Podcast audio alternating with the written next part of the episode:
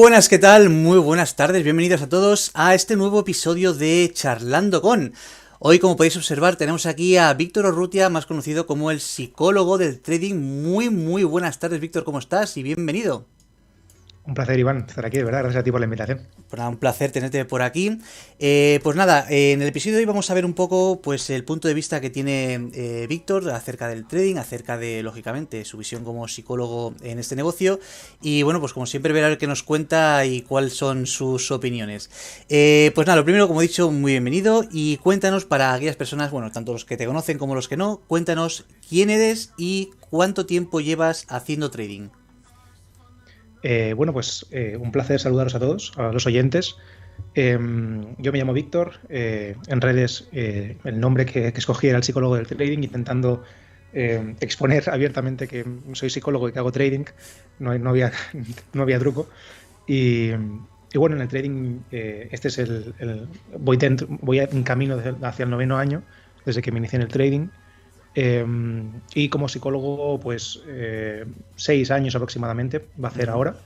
Em, lo que hice básicamente fue intentar vincular eh, mi pasión por el trading y mi profesión en ese momento, que era la psicología, para, trasladar una visión un poco distinta a, lo que yo eh, había visto en, redes, pues en YouTube, en Instagram, respecto al mundo del trading. Y así pretendí exponer lo que hacía no solo como trader, eh, en mi canal, con mi, operativa, mi, forma de, entender los mercados, sino que también darle esa perspectiva un poco más eh, científica desde el punto de vista psicológico eh, como psicólogo. Eso es lo que, lo que hago normalmente. Muy bien. cuéntanos, ¿cómo ha sido tu historia desde, bueno, lógicamente entendemos todo cómo ha sido la carrera de psicología, pero ¿cómo ha sido tu historia en el trading? ¿Cómo te introduces en el mundo de este negocio? ¿Cómo entras? ¿Qué, ¿Cómo te has formado? Cuéntanos, ¿cómo ha sido tu trayectoria?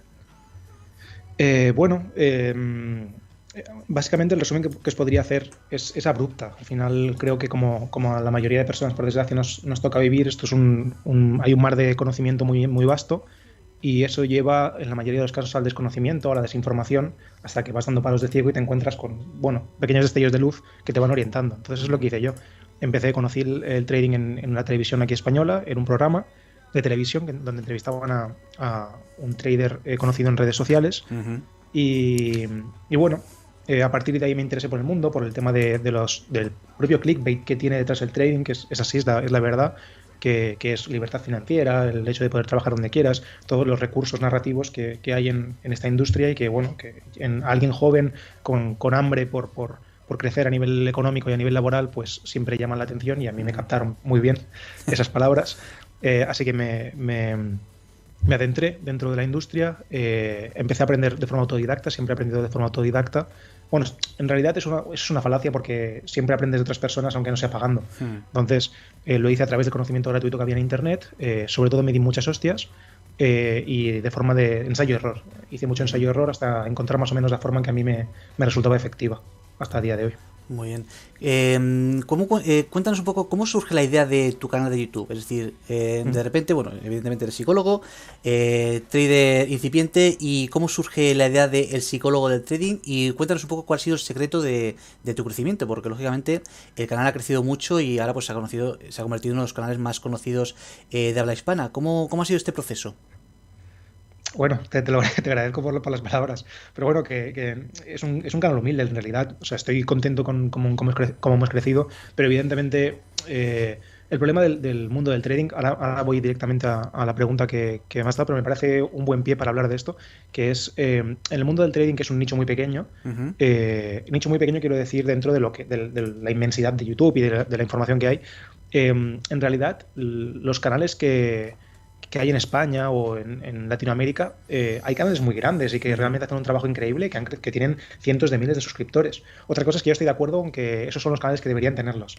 pero, pero tenerlos los tienen, por lo que eh, canales como el mío en este caso, con, con 30 y pico mil suscriptores o, u otros, eh, yo me considero realmente que aún queda mucho por crecer y, creo que el mundo del trading aún tiene que crecer mucho para, que canales como, como, el tuyo, como el mío y como muchos otros tengamos un, amplio espectro de, aún potenciales personas que se sienten interesados por, la industria. Em, de ahí a que cuando pienso en por qué hice esto, por qué inicié el, tema de las redes sociales, si creo que distorsiona un poco la historia porque ha ido cambiando mi argumento, me he dado cuenta a lo largo de los años. Al principio yo lo hacía, creo, creo que lo empecé por, por una cuestión de furia o rabia un poco respecto a los vendehumos y tal, porque eh, eso es lo que pienso, eh, repito, que quizás no fue exactamente y ahora queda muy bonito. Pero lo que pienso es eso, que lo que recuerdo básicamente es que mi hermano, eh, un hermano mayor, empezó a hacer trading al tiempo que lo hice yo, que empecé yo, em, porque le convencí, porque es como una secta, ya lo sabes, te convencen, entonces tú quieres convencer a más gente para que se suma. Eh, y él fue por el camino más em, tradicional, por así decirlo, que es el de hacer un curso. Entonces hizo un curso eh, de, una persona muy famosa de, aquí de España en un hotel un fin de semana que costó miles de euros eh, y lo que le enseñaron eh, fue algo básico y la, verdad, con, desde mi punto de vista actual, no en ese momento, el contenido no era demasiado, no creo que valiese lo que valía. No digo que fuese una estafa, ni mucho menos. ¿eh? Digo que, que me, me, sorprendió simplemente cuando llevaba cierto tiempo ver que cuando cogí esa documentación que mi hermano tenía guardada, lo que le habían vendido por miles de euros no era exactamente lo que creo que vale ese precio. Eso me, me tergiversó un poco la idea de lo que era el trading, luego empecé a ver lo que había en, YouTube, yo sabía mi, proceso, había visto mi proceso de sufrimiento y de, lucha diaria para conseguir tener resultados humildes, y veía en internet todo el mundo hablando de lo típico, de resultados rápidos, eh, mucho dinero, etcétera, y me cabré un poco, entonces tiré por el canal. Em, no tenía ningún tipo de expectativa de negocio, la verdad que quería simplemente tratar ese esa temática junto con la de la psicología aplicada al trading, porque a, mí me había hecho mucho, mucha falta ver a alguien que me hablase de psicología realista en el trading y no, un, desde mi punto de vista, habían pervertido un poco la, idea de lo que es la psicología aplicada a un negocio como el trading, así que quise dar mi, mi opinión, mi perspectiva y ayudar un poco a nivel profesional en eso. Así que sumé esas dos cosas. Eh, el trading realmente es mi pasión, me, encanta el trading, es algo que realmente me, me, mueve por dentro y me gusta, me gusta hacerlo. Y la psicología, que es mi profesión eh, principal y, por la que también me desvivo y, me encanta hacer psicología y entender cómo funciona el proceso mental de cualquier persona, especialmente los traders. Cuando he empezado a hablar y a crecer en comunidad, he visto que hablando con otros traders se aprende muchísimo más de lo que he aprendido en mucho tiempo solo, pues eh, es un mix que para mí es un win-win. Y de ahí a que surgís el canal.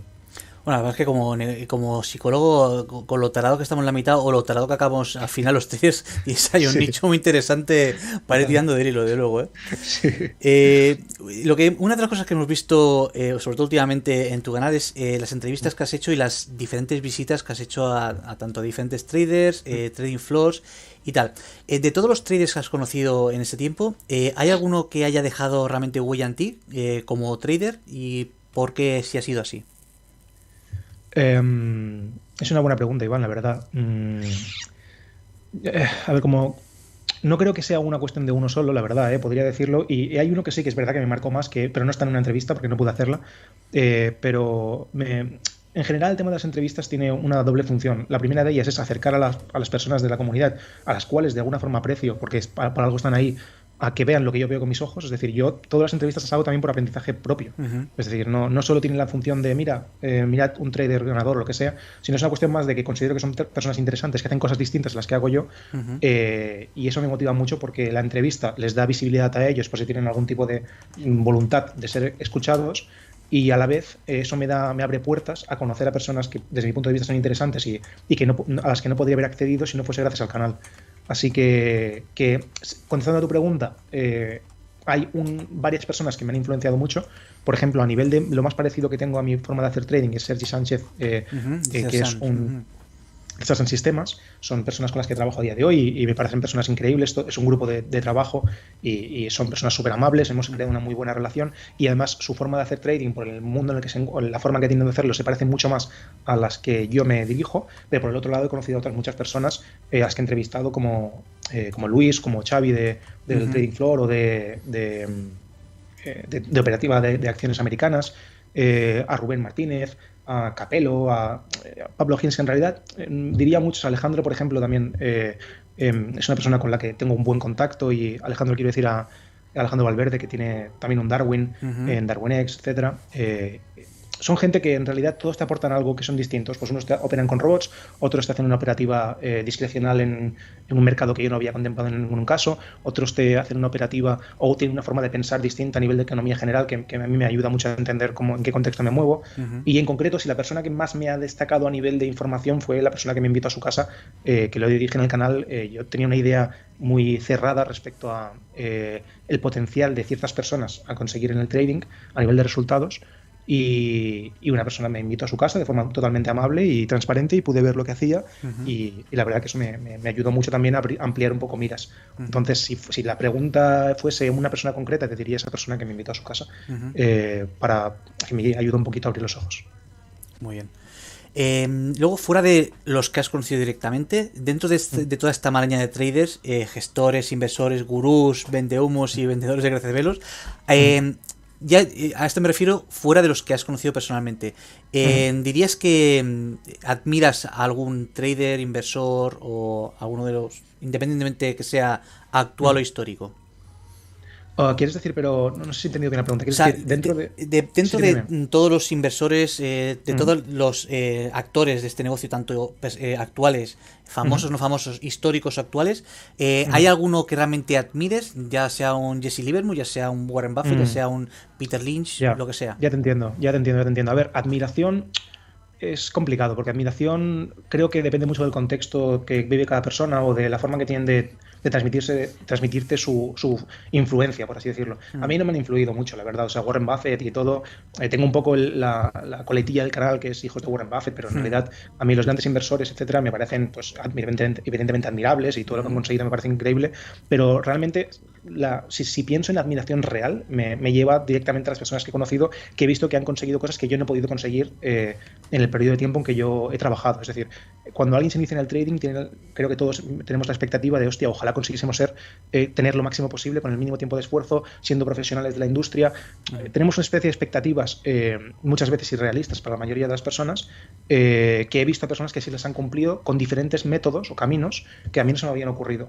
Entonces, ver a personas que, que han conseguido eso de formas alternativas a las que yo me había planteado, no sé si es admiración la palabra, pero sí que es como impacto o es me dejan una especie de, run run en la cabeza que digo, hostia, es que hay gente muy inteligente o interesante o creativa o no sé cómo explicarlo. Son como fuentes distintas de, conocimiento que, sí que de cierta manera me despiertan admiración. Entonces te diría más eso que una persona concreta, ¿sabes? En realidad no hay una persona concreta eh, en, el, en, el, entorno que me despierte tal sensación de admiración.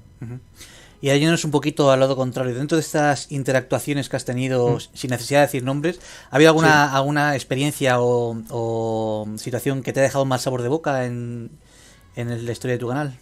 Mm, a ver, mal sabor de boca tampoco creo que llegase a ese punto. Eh, sí que es cierto que, bueno, que al final todos aprendemos con el tiempo y, eh, ¿cómo decirlo? Es muy difícil. Si fuese, por ejemplo, a nivel de puertas cerradas, te diría que no. El problema está en cuando se hace a nivel de exposición pública, porque entonces eh, ya estás influenciando, estás diciendo cosas que también escucha mucha gente y que pueden ser influenciadas por lo que dices.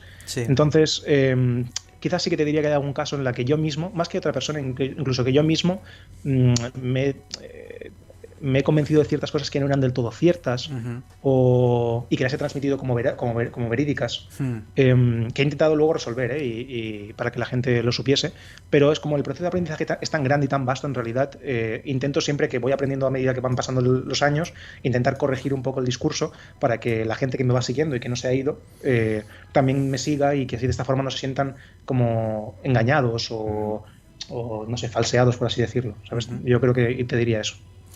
Eh, ¿Tienes por ahí planeado alguna otra visita de estas de las tuyas? ¿Alguna excursión que tengas ahí pendiente? Sí, sí, sí, la verdad que sí.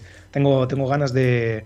He estado un, par de meses un poco ausente y ahora tengo ganas de volver a la rutina y tengo algo preparado que yo creo que puede estar chulo. Todo lo que sea conocer a personas. Además, creo que he visto que al público en general, porque también me pasa a mí, siempre es más interesante ver un trayecto, como por mm. ejemplo moverse, desplazarse y en persona hablar con, alguien porque el lenguaje corporal es como más atractivo para, la, comunicación audiovisual, por lo que intentaré siempre que pueda, a no ser que sea muy lejos, eh, siempre que pueda pues intentaré moverme para de esta forma que sea más interactivo el vídeo y que sea más divertido. Entonces yo creo que sí, dentro de poco habrá algo.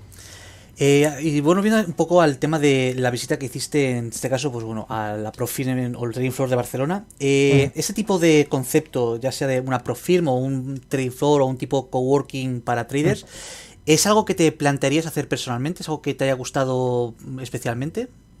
¿Estarías abierto a eso? Em, Sí, a ver, em, es una pregunta también compleja por el hecho de que no es tan sencillo, es lo que siempre intento transmitir en canal, que en un vídeo de 20 minutos o de 30 minutos yo intento condensar toda la información que yo he recibido en un día quizás. Mm. Entonces es difícil poder explicarlo todo, aunque intente hacerlo y me haga un guion y es complicado. Entonces, em, el tema de las profiles, por ejemplo, voy directamente a eso, tienen ventajas y desventajas. Es decir, eh, hay una serie de impuestos que hay que pagar, distintos a los que pagaría, pago yo como trader, por ejemplo, eh, que, no trabaja para prop. Em, tiene ventajas, por ejemplo, a nivel de, acceso a capital o acceso a apalancamiento que un trader, en este caso que no tiene una cuenta profesional, eh, no tiene. tiene tiene ciertas ventajas. La mí la principal que me parece realmente es el tema del trabajo en equipo. Es decir, lo que más me llama la atención de cualquier, no solo de, una, de trabajar, por ejemplo, en este caso como la oficina de Barcelona, em, sino trabajar en grupos, eh, a mí me, gustó verlo por el hecho de que veía que la gente era muy proactiva y muy tenía un aprendizaje muy vicario. Es decir, mm, yo ya, por ejemplo, trabajo con dos personas, entonces ya he visto que a mí eso me ha ayudado mucho a no cometer errores o a intentar limarlos y vi que el hecho de tener, por ejemplo, un Discord conjunto y estar allí físicamente, escuchar a los otros, eh, ver lo que hacen, es peligroso, especialmente porque eh, si uno estás muy sujeto a las críticas eh, externas, es decir, si mm. tú haces un error, tienes muchos ojos mirándote, tienes que justificarte de alguna forma, aunque no sea así para los demás, tú mismo te, autoimpones ese nivel de exigencia que a veces mm. te frustra y es peligroso, pero en general creo que tiene una ventaja y es que ves eh, los errores de los demás, aprendes mucho más rápido, tienes un crecimiento más exponencial desde mi punto de vista. Entonces yo creo que lo que me llevaría de cualquier tipo de lugar que haya visitado, en este caso el de Barcelona, es que me gustó mucho el ambiente, el hecho de ver gente que está ahí junta. No es lo típico de em, cada uno en su casa y cada uno entra al curso grabado. No, no. Es decir, vamos a operar juntos a diario. Eh, vamos a ver lo que hacemos a diario, vamos a, reunirnos después y antes para ver los errores potenciales y los que hemos cometido y poco a poco ir corrigiendo lo que vamos haciendo para ir mejorando. Eso me parece fantástico. Desde luego, suena, muy bien. Muy chulo. Mm. Vaya. Eh, bueno, hay una, cierta de, una serie de preguntas que les solemos hacer eh, a todos los invitados, eh, de acuerdo que se repiten en todas las entrevistas, para que básicamente deis vuestra opinión o vuestro punto de vista. Y es algo tan sencillo como, por ejemplo, ¿cuáles son tus libros de trading favoritos y, o aquellos que consideras imprescindibles para iniciarse en el trading? vale, pues a ver. Mm, te diría que a mí el, todo lo de, por ejemplo, el entrenador del trading de, de Stenbarger o, em, no sé, eh, Trading en la zona también me gusta, por supuesto, fue un libro que de estos que te impacta al principio. Em, siempre digo lo mismo, que a nivel técnico creo que todo se puede encontrar en, el libro de, Murphy, de, de, análisis de mercados financieros. Em, tengo una serie de libros apuntados que si queréis, por ejemplo, si subes el vídeo a YouTube lo pondré allí, eh, que son muy interesantes. Eh, pero en, general no, no, no soy alguien que haya utilizado muchos libros, en este caso como para un aprendizaje directo, sino más bien para corroborar eh, evidencias o intuiciones que yo tenía para ver si podía sacar algo de ahí, porque estamos en lo mismo. Creo, yo lo que he aprendido con el paso del tiempo es que el ensayo-error en este negocio es, la clave. Es decir, eh, hay que cometer muchos errores para poder em, ver en qué lugar quieres estar en este negocio y cómo em, quieres eh, ejecutarlo cosa que un libro te lo puede dar. Es decir, he, visto libros que, que, los he abierto y digo, es que aquí está todo todo. Es decir, tú puedes abrir ese libro y decir, con esto ya no necesito nada más de información. Mm. Ahora bien, eso no significa que tú puedas estés, en el momento adecuado para utilizar esa información. Entonces, o te abruma, o te parece, eh, o quizás ya has avanzado y te parece básica, entonces no retrocedes. Es complicado utilizar una lectura concreta para ser muy influenciable, desde mi punto de vista, eh, digo, em, en el trading. Por lo que sí, te diría una amalgama de libros posibles, pero yo creo que lo mejor que podéis hacer, si queréis eh, mejorar en vuestro trading con lecturas, es eh, tomároslo como si fuese una asignatura, coger ese libro, sacar una síntesis eh, lo más rápida posible de, él sin pararte demasiado a los conceptos eh, demasiado específicos, porque eso no te servirá de nada, te, bloqueará más que otra cosa. Es mejor que hagas ensayo-error y que cojas la información de los libros para corregir esos, errores que vas haciendo en tiempo real, ¿sabes? Muy bien. Y ahora, bueno, pregunta fácil, ¿cuál es el último que has leído? De trading, ¿quieres decir? Independientemente. De cualquier libro. Sí, el último libro que has leído. El último libro fue el de Por si las voces vuelven, de ah, Ángel Martín, que por si no lo conocéis es un cómico español, es eh, cómico y bueno, creo que también es actor y bueno, hace otras cosas, presentador. Y me parece muy interesante porque tuvo una crisis eh, psicótica en este caso, en la que perdió de cierta manera la noción de la realidad y lo explica en un libro, explica su trayectoria y cómo, cómo ha evolucionado con, con, el tratamiento y en la evolución de la, de la patología. Y me parece un libro de la hostia. Entonces es el último que me he leído. Muy bien. Luego, bueno, hablando ya un poco más algo que ya va más relacionado de lo que sueles hacer, y que básicamente es el tema del psicotrading, que parece que está ahora como muy de moda, eh, que está en boca de todos. Eh, ahora parece que todo es psicotrading y precio y volumen y order flow. Eso va, por modas. Pero bueno, son este modas, sí, son etapas. Pero bueno, en cualquier caso, esta concretamente creo que sí es de las, de las útiles. Eh, ¿Por qué crees que se nos hace tan difícil la asignatura de gestionar las emociones cuando operamos? Bueno, eh, son muchas respuestas también. Te diría que desde mi, experiencia, lo que he visto cuando, cuando trabajo con otros traders es que mm, eh, pensamos estar preparados para algo que no estamos preparados, que es la incertidumbre. Lo he dicho siempre y parece que en el mundo real, que no es, quiero decir, real fuera del trading, de las pantallas, etcétera, mm, nos han educado para trabajar o para ejecutar funciones que tienen una recompensa directa. Es decir, tú haces cualquier cosa en la vida y habitualmente tiene una recompensa directa. Ya sea negativa o positiva. Puede ser un castigo o puede ser un premio, pero la tiene. Y en corto plazo. En el trading no ocurre eso. En el trading además no tienes control sobre, todo sobre el resultado de tu ejecución, a no ser que tengas muchas experiencias y hayas conseguido tener una especie de equilibrio dentro de la incertidumbre. Pero todo al principio parece muy caótico, te das cuenta de que, eh, aun por mucho que estés horas delante de la pantalla, no significa que vas a tener una recompensa. Eh, se suma el hecho de que habitualmente son castigos porque pierdes dinero o, pierdes autoestima o pierdes... Eh, una visión positiva de ti mismo, porque te frustras, te enfadas, piensas que ya no vales para esto, cómo es posible que fuera se me dé bien hacer cosas o sea exitoso y aquí no. Entonces, em, yo creo que el psicotrading y la gestión emocional se encasquillan mucho en las personas porque no nadie nos ha enseñado, primero de todo, a gestionar la incertidumbre. Eh, no es algo habitual en, el terreno eh, natural, mundano.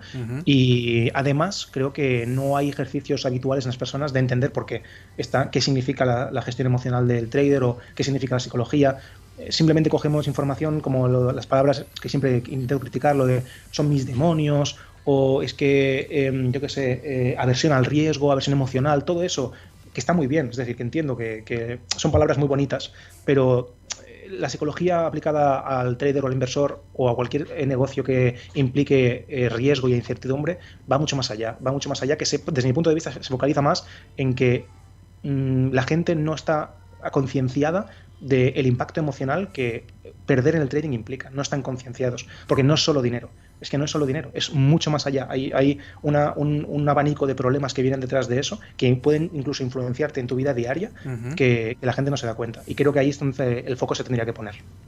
Muy bien. Em, ¿Qué, consejo le podrías dar a ese trader eh, para poder corregir o intentar controlar esos ciertos malos hábitos que, se tienen al operar? Por ejemplo, mm. en mi caso, algo que me cuesta mucho es, por ejemplo, dejar correr la operación. ¿no? Eh. ¿qué, consejos podrías darnos para intentar corregir nuestros malos hábitos? Mm, yo, cada psicólogo te dirá una cosa porque hay diferentes ramas. La mía es la cognitivo-conductual. Eh, por lo que mi explicación, que es la que te voy a dar, no, tiene, no tiene que ser única ni cierta, sino y también depende mucho de cada persona, porque de verdad parece un mito, pero es la verdad que dependiendo de cada individuo, el tratamiento, por así decirlo, a sus eh, problemas con el trading tiene que ser muy específico, pero en general, por lo que yo he visto, es que lo más eh, sensato o lo más adecuado es intentar hacer una pirámide de, actuación o de, conducta. Es decir, eh, no puede ser que alguien quiera ser trader discrecional y tomar decisiones en un entorno de incertidumbre y de caos como son los mercados, sin antes haber eh, trabajado a la perfección el automatismo de hacer trading. Es decir, si hay un momento en que tú estás haciendo trading y estás dudando de tu actuación, de tu acto, significa que el trabajo previo que tenías que haber hecho de concienciación de que tu movimiento tiene que ser totalmente automático, no está conseguido. Eh, es, lo digo muchas veces porque es lo más cercano que tenemos a la vida real, que es lo de conducir. Si tú conduces, al principio tienes muchos estímulos a los que atender y es difícil incluso cambiar de marcha cuando aprendes a conducir, eh, puedes olvidarte de los automatismos de conducción y fijarte en las señales de tráfico. Pues un trader que se lanza directamente, por ejemplo, a eh, gestionar un profit em, eh, abierto, es decir, sin tener un TP fijo, se está arriesgando a que antes de haber controlado a la perfección el coche en el que está conduciendo, intenta atender, atender a las señales que le dan la dirección de dónde salir o en qué entrada entrar. O, no sé si me explico muy bien con esta analogía. Sí, sí, sí pero va por ahí la cosa. Yo diría que esta pirámide es necesaria, que primero estructurar muy bien la toma de decisiones para que sean totalmente automáticas, para que poco a poco sea más creativo el, trading. En ese aspecto tenemos aquí a, Tuco de Operando con Renko que te diría te daría toda la razón porque ellos precisamente tienen un sistema muy muy específico con el tema de velar Renko, con lo cual me va a ser interesante cuanto menos. Así que aquí tienes espectadores que seguramente te darán la razón. Eh, Vale, eh, ¿cómo te definirías a ti mismo, ya entrando ya en la parte un poco más de, Víctor, el trader? ¿Cómo te mm. definirías a ti como trader? Mm, me definiría como malo. no, me definiría como, como alguien en constante aprendizaje. La verdad que he tenido muchas etapas en el trading. Si tengo que definirme como una palabra técnica sería swing trader. Veo que lo que me, me, ha ayudado a tener una estabilidad económica y, a nivel de, resultados en el trading es eh, la toma de acción abierta, eh, ¿cómo, decirlo?, espaciada. Hmm. Em, estuve mucho tiempo trabajando cinco horas al día delante de la pantalla en el day trading eh, y fue, fue muy, muy, muy montaña rusa. Es decir, tenía años muy buenos que me creía el rey del mambo y luego tenía años que lo que había ganado en esos años se me iba se me perdía. No todo, evidentemente, dentro de una, de una, estructura positiva, pero no era lo suficiente como. O sea, no era ergonómico. El tiempo que yo le dedicaba por los resultados que obtenía no era ergonómico. En el momento en que empecé a saltar eh, a tomar acciones más amplias, vi que la, a nivel psicológico la presión me disminuía, veí que, era más capaz de gestionar la posición de forma inteligente, que no me saltaba tanto el plan de trading. Además, el hecho de hacer muchas, muchas entradas, que a priori es lo que más... Esta frase puede ser un poco controvertida, pero ya la explicaremos otro día si quieres. Pero a priori, tener más entradas en el mercado tiene que implicar directamente más beneficios. ¿vale? Eh, y repito, eso lo podemos debatir y defender en otra ocasión. Eh, por lo que yo intentaba hacer muchas entradas durante esas cinco horas, más de lo, de lo que hago a día de hoy eso me llevaba también a eh, más exposición al, error. Eh, cuando revisaba mi actuación de lo que tenía que haber hecho según mi plan de trading a lo que acababa haciendo, veía que el gap que había era muy grande por errores humanos. Eh, los resultados eh, hipotéticos eran buenos, pero los resultados reales nunca llegaban porque mi actuación como ser humano me perjudicaba.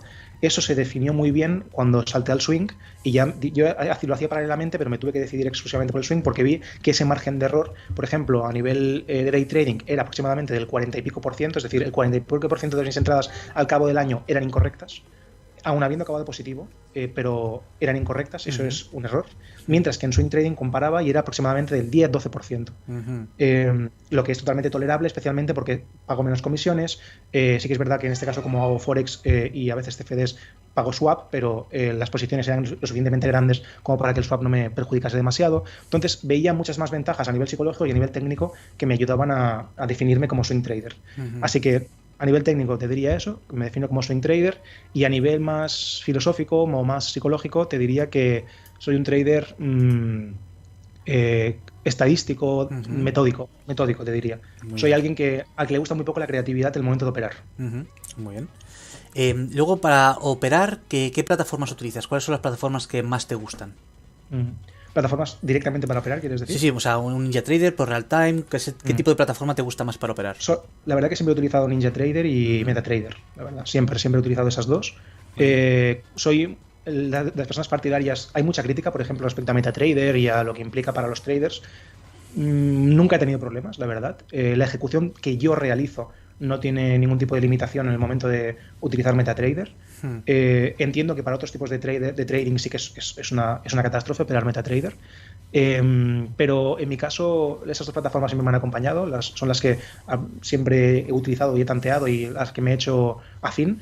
Y por hmm. ahora no he tenido ningún problema, la verdad. Pero estoy abierto a muchas otras. ¿eh? Muy bien. Sobre todo si son más baratas. ¿no? Yo también yo soy de Ninja Trader, pero hmm. reconozco que el sablazo de la licencia, hostia, hay, que, hay que digerirla. ¿eh? Exacto. Eh, luego otra cosa que le interesa siempre mucho a la gente es cómo es eh, tu entorno de trabajo, cómo es tu setup, dónde sueles operar normalmente, mm. tienes ahí montado tu nave especial, cómo es un poquito la zona donde trabajas. Eh, tengo, tenemos una oficina eh, que está realmente a cinco minutos de mi casa, entonces nosotros operamos eh, cada cuatro horas, nuestra forma de operar habitualmente, aunque ahora estamos abiertos a otro tipo de operativas, en más scalpes para volver a aprender y otras cosas.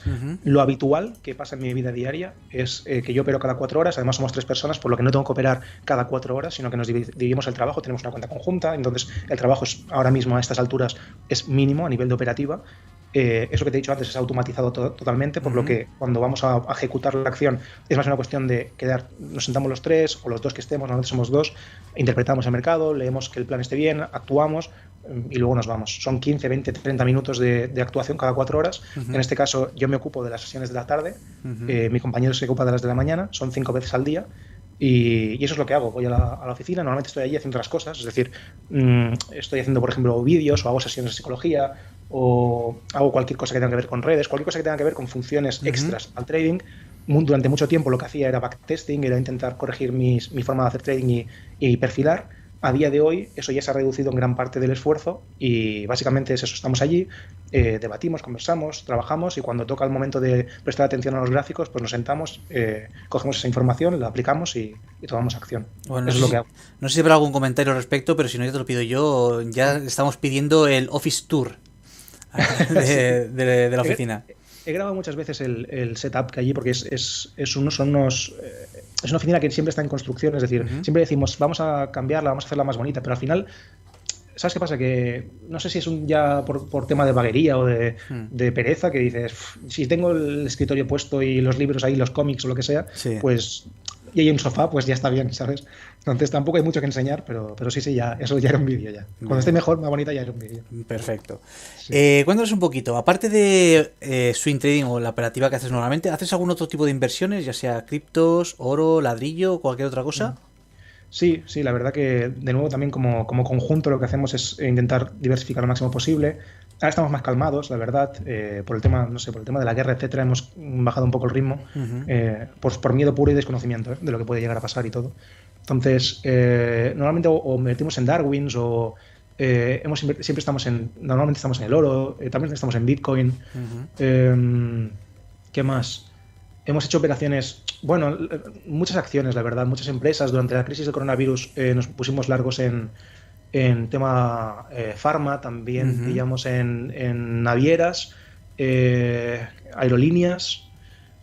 Sí, hicimos algo así. La verdad que tampoco es una estructura muy sólida, simplemente vemos oportunidades. Mi compañero, uno de ellos es el que más más trato tiene con la, función en el largo plazo. Entonces él nos propone algunas cosas, las investigamos, las, las intentamos, eh, les intentamos dar un poco de crítica. Es decir, por ejemplo, él nos plantea algo que considera interesante por sus análisis, entonces nosotros, eh, nosotros dos, intentamos darle una visión externa, como darle palos, a ver si encontramos dónde está la, crítica, y si no, pues al final tomamos, tomamos la, decisión, la toma normalmente él, y a esperar. Tampoco, no, no es nada mágico ni nada muy, muy grande, es más, más paralelo normalmente cuando estás operando, ¿eres de usar algún tipo de indicadores en tu operativa? Es decir, ¿o ¿qué tipo de indicadores usas al operar? A ver, indicadores mm, en swing depende mucho, porque en swing trading, por ejemplo, no tenemos. Yo cuando hablo de sistemas me refiero a una forma concreta de operar. Entonces, cuando hacemos swing trading tenemos diferentes sistemas ejecutados a la vez, eh, que a veces se activa uno, a veces se activa otro, dependiendo de la señal que haya en el mercado. Entonces, dependiendo de que uno se active, hay veces que sí que aparece un sistema que tiene algún indicador añadido, como por ejemplo, a veces somos uno de ellos, que en este caso es de, day trading, tiene. que aún seguimos haciendo day trading, ¿eh? quiero decir sobre todo de swing, pero aún hacemos algo de day trading. Eh, son bandas de Bollinger, por ejemplo, para buscar momentos en los que el precio, bandas de Bollinger y desviaciones estándar, con ATR, por ejemplo, buscando desviaciones del precio. Eh, buscamos, por ejemplo, para que lo entendáis, cómo utilizamos los indicadores, nunca son la función principal de nuestro sistema, de nuestra forma de operar, sino que intentan darnos una información generalista. Entonces, en este caso, cuando utilizamos este tipo de indicadores, buscamos eh, desviaciones del precio, que haya momento en que el precio se desvía mucho de su orden natural, orden en las últimas sesiones, aprovechamos ese momento para intentar encontrar un punto de inflexión en el mercado, que luego ya a partir de otros tipos de análisis nos dice si entrar corto o no entrarlo, dónde poner el stop o sí, o lo que sea, y, buscamos extensiones, por ejemplo. Entonces, esa sería la forma que utilizamos eh, los indicadores. Poca cosa más, tampoco utilizamos muchos. Vale. Eh, otra cosa te quería preguntar acerca ya de, como psicólogo. Em, imagino que ejerces como tal. Eh, ¿Te has mm. centrado en tratar eh, pacientes relacionados con el trader o estás más abierto a, otro, tipo de, a otro tipo de pacientes? Mm. Em, y en el caso de tratar a traders, em, o sea, eh, o sea, bueno, en principio, antes que nada, perdona, eh, ¿tratas a traders como, como psicólogo o te has centrado únicamente en, Vale, tratas a traders. Entonces, exclusivamente a día de hoy. Exclusivamente. Entonces, eh, ¿cuál es en este caso el, tipo de error o handicap que más se te presenta en la consulta cuando viene un trader? Mm, el que más habitualmente, yo diría, la falta de disciplina, es decir, la falta de, de estructura para tomar decisiones. La mayoría de personas creo que va más, más rápida de lo que tendría que ir en el momento de aprender. Entonces, eh, la mayoría de gente implica que ha empezado con algún curso o algún tipo de información de pago que le ha llevado a tener una, un constructo o una, una idea muy concreta del, de una forma de operar me vienen a mí porque los resultados que están teniendo respecto a los que tienen sus compañeros en, aula o lo que sea, o sus expectativas no son las que deberían. Y entonces mi trabajo principal habitualmente, digamos que quizás el 40-50% de los casos, es eh, intentar corregir eso. Es decir, vamos a coger esa información, vamos a analizar estadísticamente lo que estás haciendo, vamos a ver si hay... Eh, interpretaciones o sesgos cognitivos que te estén llevando a que no cumplir exactamente un sistema que a priori parece ser rentable. vamos a simplemente intento trabajar, reconducir de forma conductual los pensamientos que alguien puede tener para que sus actos se asemejen a un hipotético sistema rentable.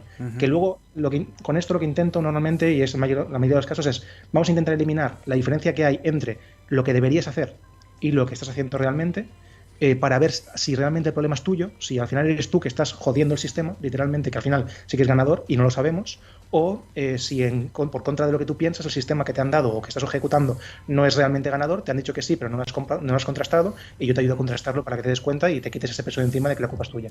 Muy bien. Eh, para aquellos que les interese el tema de, de, tus consultas como psicólogo, ¿dónde te pueden mm. contactar para, para poder ser pacientes tuyos?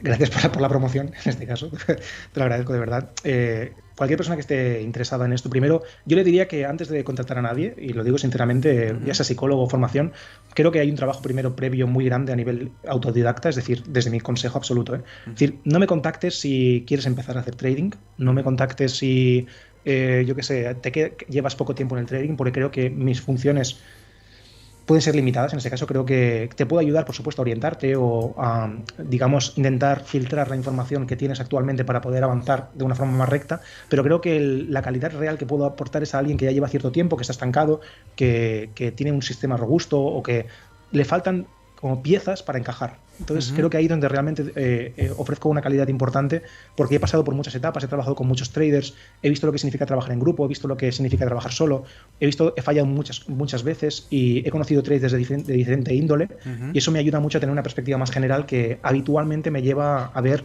dónde están los potenciales errores de alguien. Entonces si alguien tiene, está en ese caso, eh, ve que lleva tiempo estancado y en ese desierto habitual que todo el mundo pasamos con el trading y que no ha llegado aún a dar esa tecla, yo ahí creo que sí puedo hacer algo y me puede contactar por correo electrónico y hablar y vemos el caso y, luego a partir de ahí decidimos.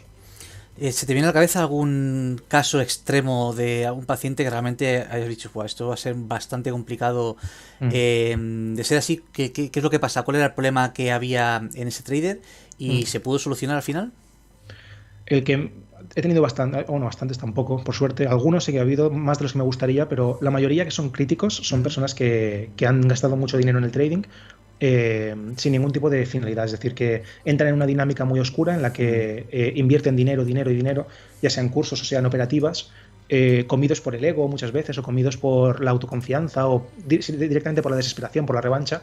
Hmm. Y, y aunque les intentes concienciar, aunque les intentes explicar que si cuando hacen bien las cosas, hacemos un trabajo previo, por ejemplo, mm, les doy ciertos parámetros que deben que seguir para reconducir ese comportamiento, Em, aún así no son capaces de controlar ese impulso eh, interno que les lleva a querer revancha o a querer ganar más eh, en el trading y acaban perdiendo mucho dinero. En casos así, me ha llegado gente que está realmente, eh, realmente afectada a nivel cognitivo, a nivel psicológico, que les ha llegado a influenciar en su casa, en su vida diaria, eh, que han llegado a no poder pagar facturas por, culpa del trading.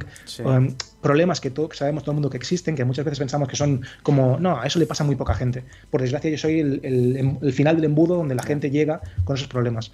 Entonces, eh, hay casos muy jodidos, muy, muy preocupantes. Lo, dije una vez en un vídeo y, intento decirlo aunque sea aunque sea fuerte y duro, eh, para que la gente se conciencie, pero a mí me han contactado personas que se han intentado autolesionar por culpa del trading, por, la, por, la, cantidad de, de, mm, ¿cómo decirlo? De daño psicológico que el trading está llevado a, su vida diaria. Y esos casos, desde mi punto de vista, son cosas que se tienen que prevenir de antemano, sí o sí.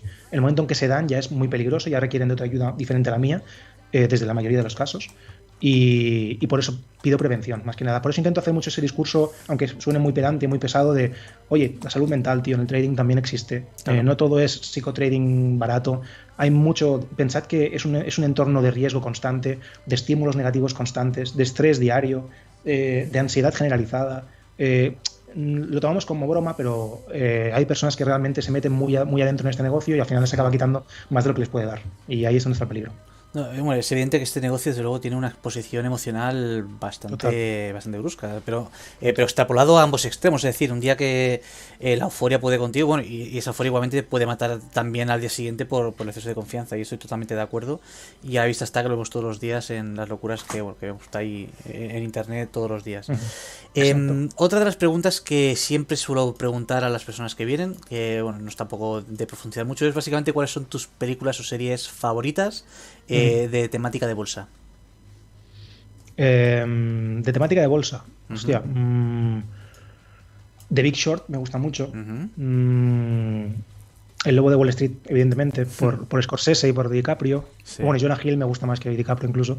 Em, temática de bolsa, no, creo que haya visto muchas películas o series. Creo que he visto The Big Short, he visto The Lobo de Wall Street. Mm, igual si me recuerdas alguna te digo que sí la he visto, pero tampoco he visto más. Bueno, pues te podría decir los últimos días de Lehman Brothers, no, Margin Call Margin Call sí lo he visto. Por, ejemplo, los últimos días de Brody y Margin Call son primas hermanas. Si te gustó una, la otra es imprescindible también. Eh, lógicamente, ambas de Wall Street, la del 87 y la nueva, de Wall Street, el dinero nunca muere. Pues que hay muchísimas, muchas películas eh, más o menos. Michael Douglas, ¿no? No había una que era Michael Douglas. Sí, sí, correcto. Eh, son las míticas que, bueno, todo el mundo conoce. Y bueno, series así que se me ocurran, pues lógicamente Billions, que es como la típica más ah, mítica de. Es verdad, es verdad. no, no, he visto, no la he visto, pero le, he visto, le he visto anunciada muchas veces, o por vídeos y tal, es verdad. Sí, no la he visto, no la he visto. A mí me ha gustado bastante. Me faltan las últimas temporadas, así que los que vayan a spoilear, por favor, que se lo guarden, que no, no las he visto. Y Suits, que. o Suits eh, ah. de Netflix, que. ¿Es de bolsa? No, es de bolsa, eh, pero bueno, eh, eso es acerca de unos abogados en Nueva York que aunque no es directamente de bolsa, sí que en varios capítulos se habla bastante acerca del tema y bueno, es una serie muy, interesante para que le guste. Este, este todo el mundo me ha dicho que el primer capítulo de Suits dicen que es el mejor de la historia de todas las series. Mucha gente me lo ha recomendado. Eh, sí, estoy, puedo estar de acuerdo. O sea, ese capítulo, si hay una serie que te engancha el primer capítulo, probablemente sea, sea Suits. O sea, que muy, muy buena. Así que te la recomiendo. Y luego, si eso también ya te pasaré una lista de, de películas. para eso también soy bastante friconcio. Así que me, gusta bastante también. Eh, cuéntanos un poquito, ¿cómo, cómo te preparas tú? Eh, bueno, lógicamente, desde el punto de vista de, trading que haces, tampoco creo que sea muy necesario. Pero bueno, generalmente, ¿cómo te preparas para tu sesión? ¿Cómo preparas tu operativa? ¿Tema noticias? Mm. Eh, no sé si te tienes que ir al baño, meditas. Cuéntanos. No, la verdad que realmente es, algo reduccionista, pero el trabajo que ha habido previo es tan grande que a día de hoy es ejecución bastante pura. Es decir, em, a nivel de ritual no tengo ningún ritual, mm, aparte de tomar café.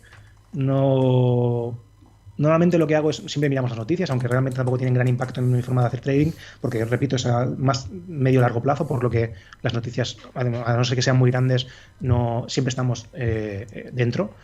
Mm, así que no, miramos las noticias, siempre tenemos un poco de conversación previa, pero es más mm, banal, o sea, más como, no banal, más coloquial la conversación que no de trading. Cuando vemos que estamos delante de los gráficos y vemos, repasamos los activos que tenemos que operar, eh, que siempre son los mismos, en este caso nosotros no, no, miramos cada día.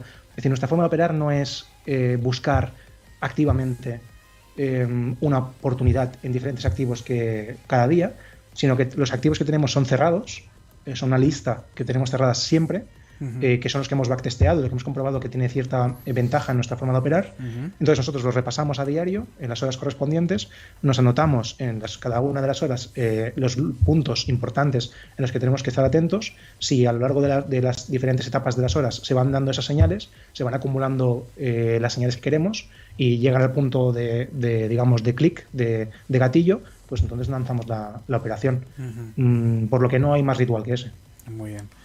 Y desde el punto de vista psicológico, o sea, desde, perdón, desde tu punto de vista como psicológico, ¿qué, qué mm. opinión te, genera el tema de el tema este de la meditación pre-trading? Mm. Eh, ¿Nos favorece realmente? Yo soy de los de escuchar algún audio para mm. meterme un poco en, en, temática, pero cuéntanos, ¿cuál es, desde el punto de vista del psicólogo, qué, qué te genera este tema?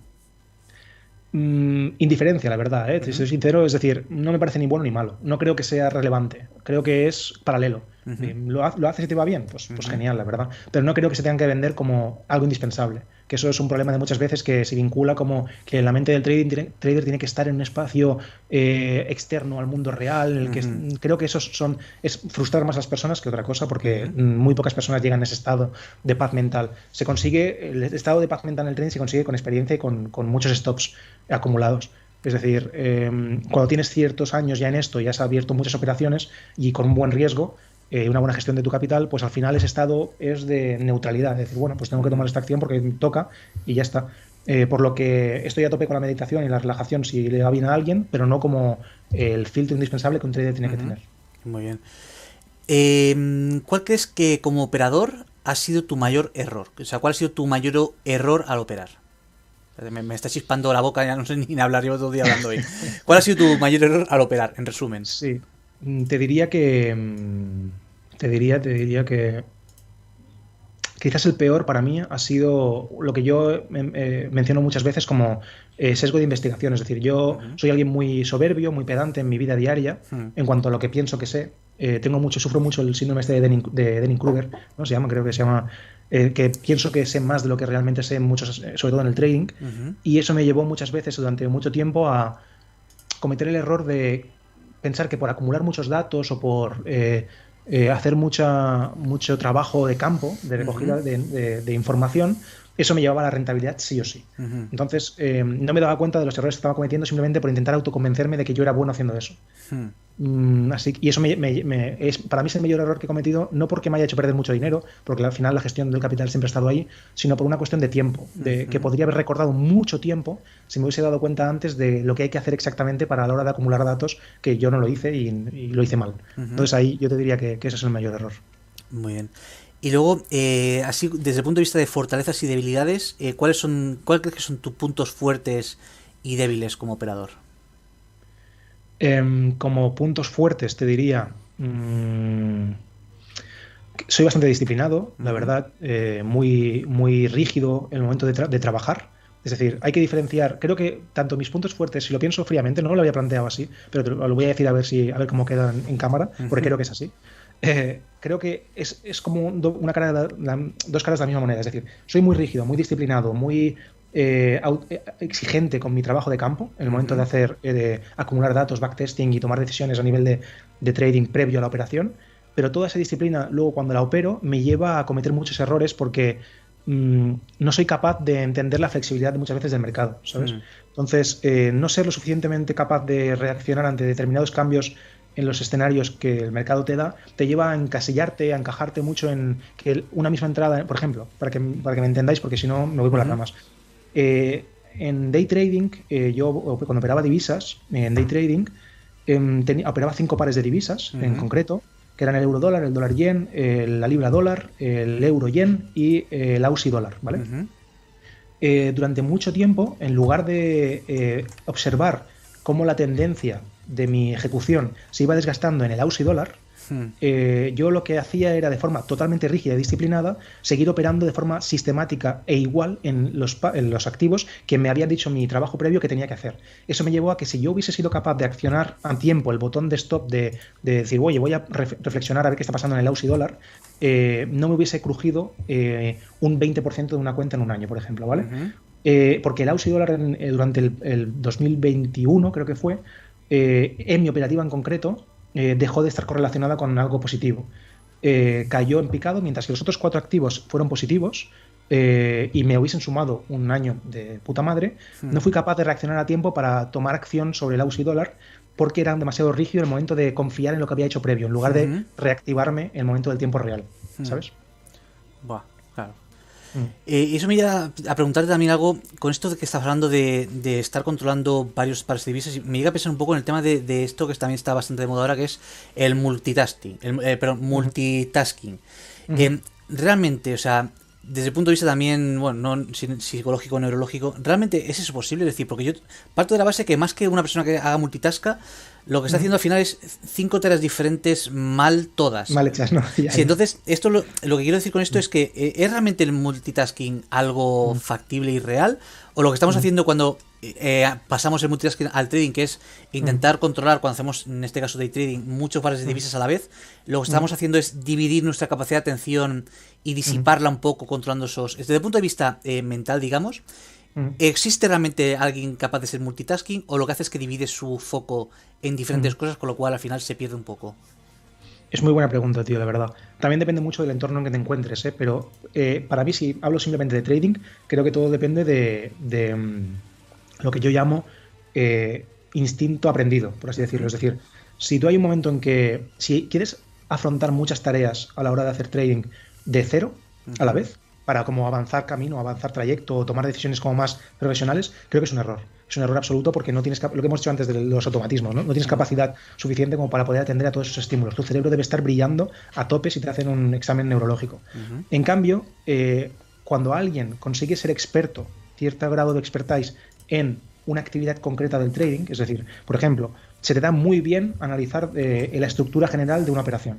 Eh, eh, si eso lo haces de una forma visual muy orgánica, eso me parece bien que añadas otro tipo de tareas a la vez para intentar ergonomizar tu tiempo y ser más, más eficiente. Pero todo eso para mí requiere un camino, requiere un trayecto que es de, mucho trabajo previo para que ese instinto que, que, hablamos muchas veces, esa intuición, se vaya trabajando sola y se cree con una especie de, algoritmo mental que te ayude a quitarle peso a las decisiones que tomas. Entonces, a, partir de que esa caja mental que está ocupada o esa botella se va desllenando, se va vaciando de una de tus tareas, puedes llenarla con otra. Pero si es a la vez, creo que es un error, claro, porque te lleva, como dices tú, a, cometer, a ser mediocre en todos los aspectos de esa tasca en cambio de ser experto en una de ellas. Muy bien. Em, quiero indagar un poquito en tu momento más oscuro eh, en el trading, en tu, en tu experiencia como trader. Eh, ¿Cuál ha sido tu momento más oscuro? ¿Qué, es lo que hizo que realmente estuviese, si es que ha habido alguno, eh, que estuviese a punto de dejarlo? Em, y sobre todo, me interesa saber, porque es lo que puede motivar mucho a la gente, ¿qué hiciste para, para no, no tirar la toalla y, qué hizo que, que aguantases si tuviste, tuvieses esa resiliencia? O sea, en resumen, eso. Sí, sí, lo tengo clarísimo, lo tengo clarísimo. Eh. Eh, lo recuerdo a la perfección, fue igual al cuarto año así de empezar, cuando venía de un tercer año pues, muy positivo. El cuarto año, como te he dicho antes, mis expectativas sobre lo que tenía que haber hecho a lo que hice tenían un, gap, un sesgo increíblemente grande. Eso me llevó a estar eh, muy frustrado, muy a punto de, tirar toalla en cuanto a que ya pensaba que había conseguido cierta consistencia y, y luego me di la hostia, ¿vale? Em, como te he dicho antes, no, no lleva a pérdidas. No es tanto que haya perdido, que eso es lo que ocurre muchas veces, que se piensa la gente que los golpes duros son cuando pierdes dinero o algo así, que también, pero no solo eso, es una cuestión de perder autoestima, de perder em, sensación de habilidad, sensación de, decir, ¿qué coño estoy haciendo este tiempo? ¿Sabes? decir, ¿esto es realmente real o estoy dentro de un, de un oasis que nunca va a llegar? Eh, recuerdo ese momento porque fue un punto de inflexión en el momento en que me empecé a trabajar con dos compañeros, mis dos compañeros, y ese momento fue cuando añadí la vigilancia externa a mi forma de operar. El hecho de que eh, comparta responsabilidad con otras personas me lleva a ser más eficaz en el momento de actuar porque ellos son los que, si voy a equivocarme, si me autoengaño o, o, hago algo que no está dentro de mi plan de trading, ellos están ahí para decirme, que también lo conocen, para decirme, oye, ¿por qué has hecho esto? Entonces ya tengo, no tengo solo que engañarme a mí mismo, que yo me tengo muy poca, muy poca falta de respeto, o sea, me tengo muy poco respeto a mí mismo, como toda la mayoría de personas, nos autoengañamos mucho, sino que tengo que intentar de alguna forma justificar un acto erróneo ante dos personas más que saben que me he equivocado.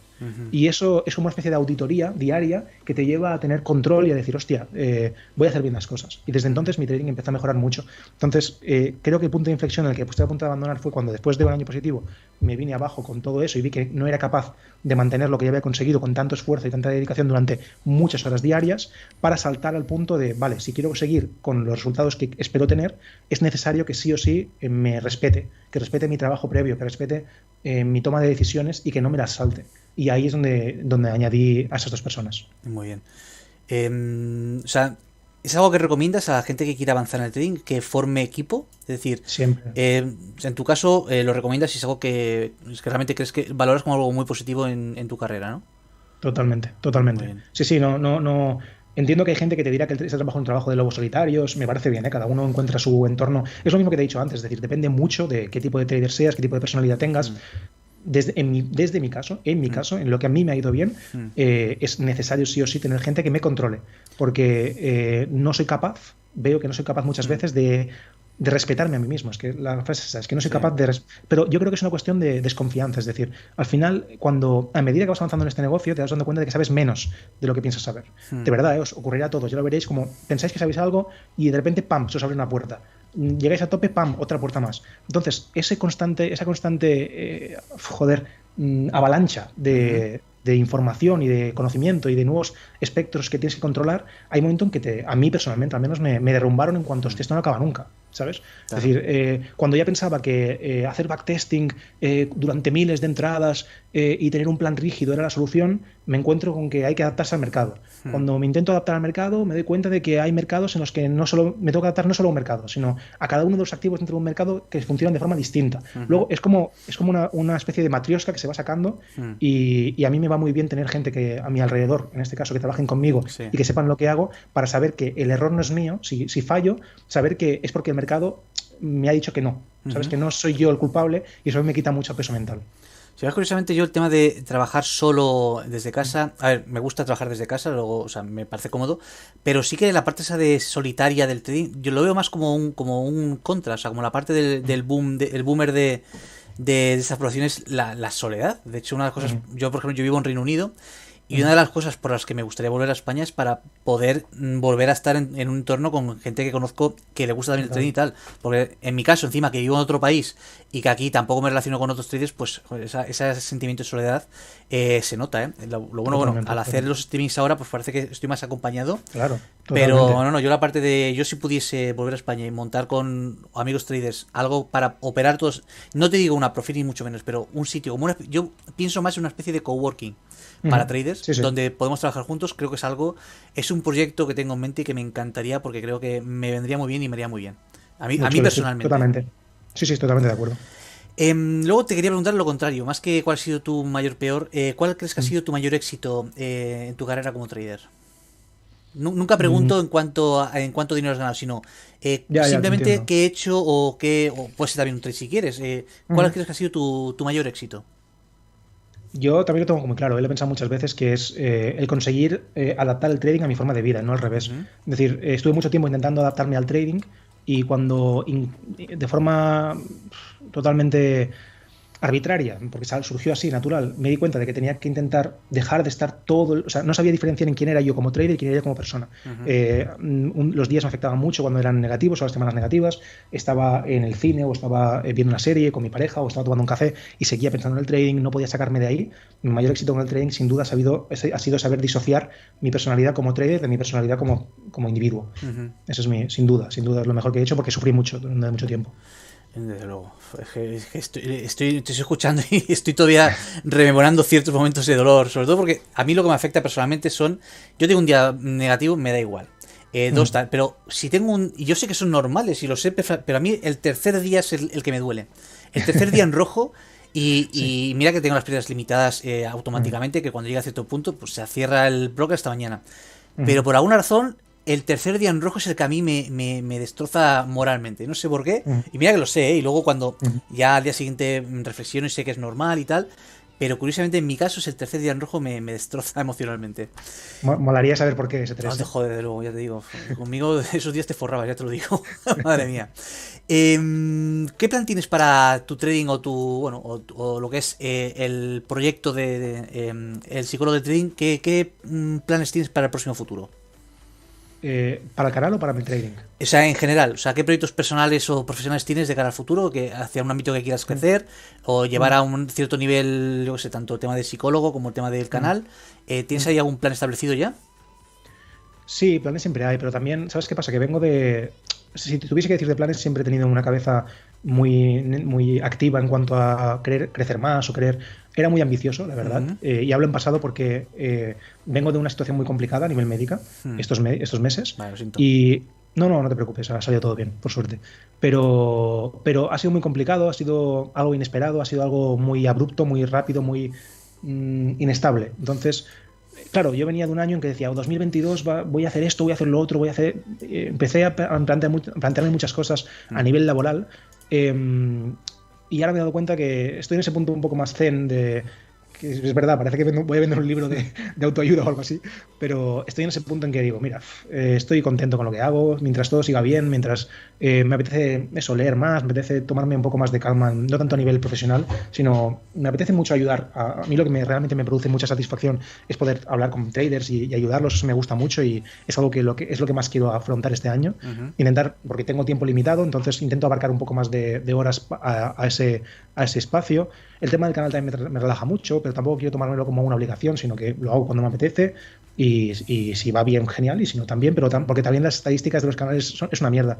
Las redes sociales son muy, muy sacrificadas en el sentido de que todo está hecho, toda la, infraestructura y la interfaz te dice cuando un vídeo va bien, cuando va mal, cuando alguien te, critica, cuando alguien no te critica. Es, muy pesado, son sumatorios, son cosas que suman y que no me gustan. Hmm. Y, si eso se suma al trading y a los momentos de, eso, de coño, pues si tienes, por ejemplo, eh, unos sistemas que te iban todo bien y de repente están un año estancados o lo que sea, pues dices, hostia, otra vez, qué putada, lo que sea. Pues son ese tipo de cosas que a mí me afectaban mucho. Pues mi plan para este año es eh, básicamente intentar desconectar un poco de eso, intentar ser más libre a nivel eh, laboral y, seguir aprendiendo otras cosas y abriendo nuevos horizontes y sobre todo disfrutar del tiempo de ocio, que es lo que me apetece. Si tuvieses que darle un consejo a ese trader que empieza, ¿qué le aconsejarías para mm, que consiga ser más disciplinado?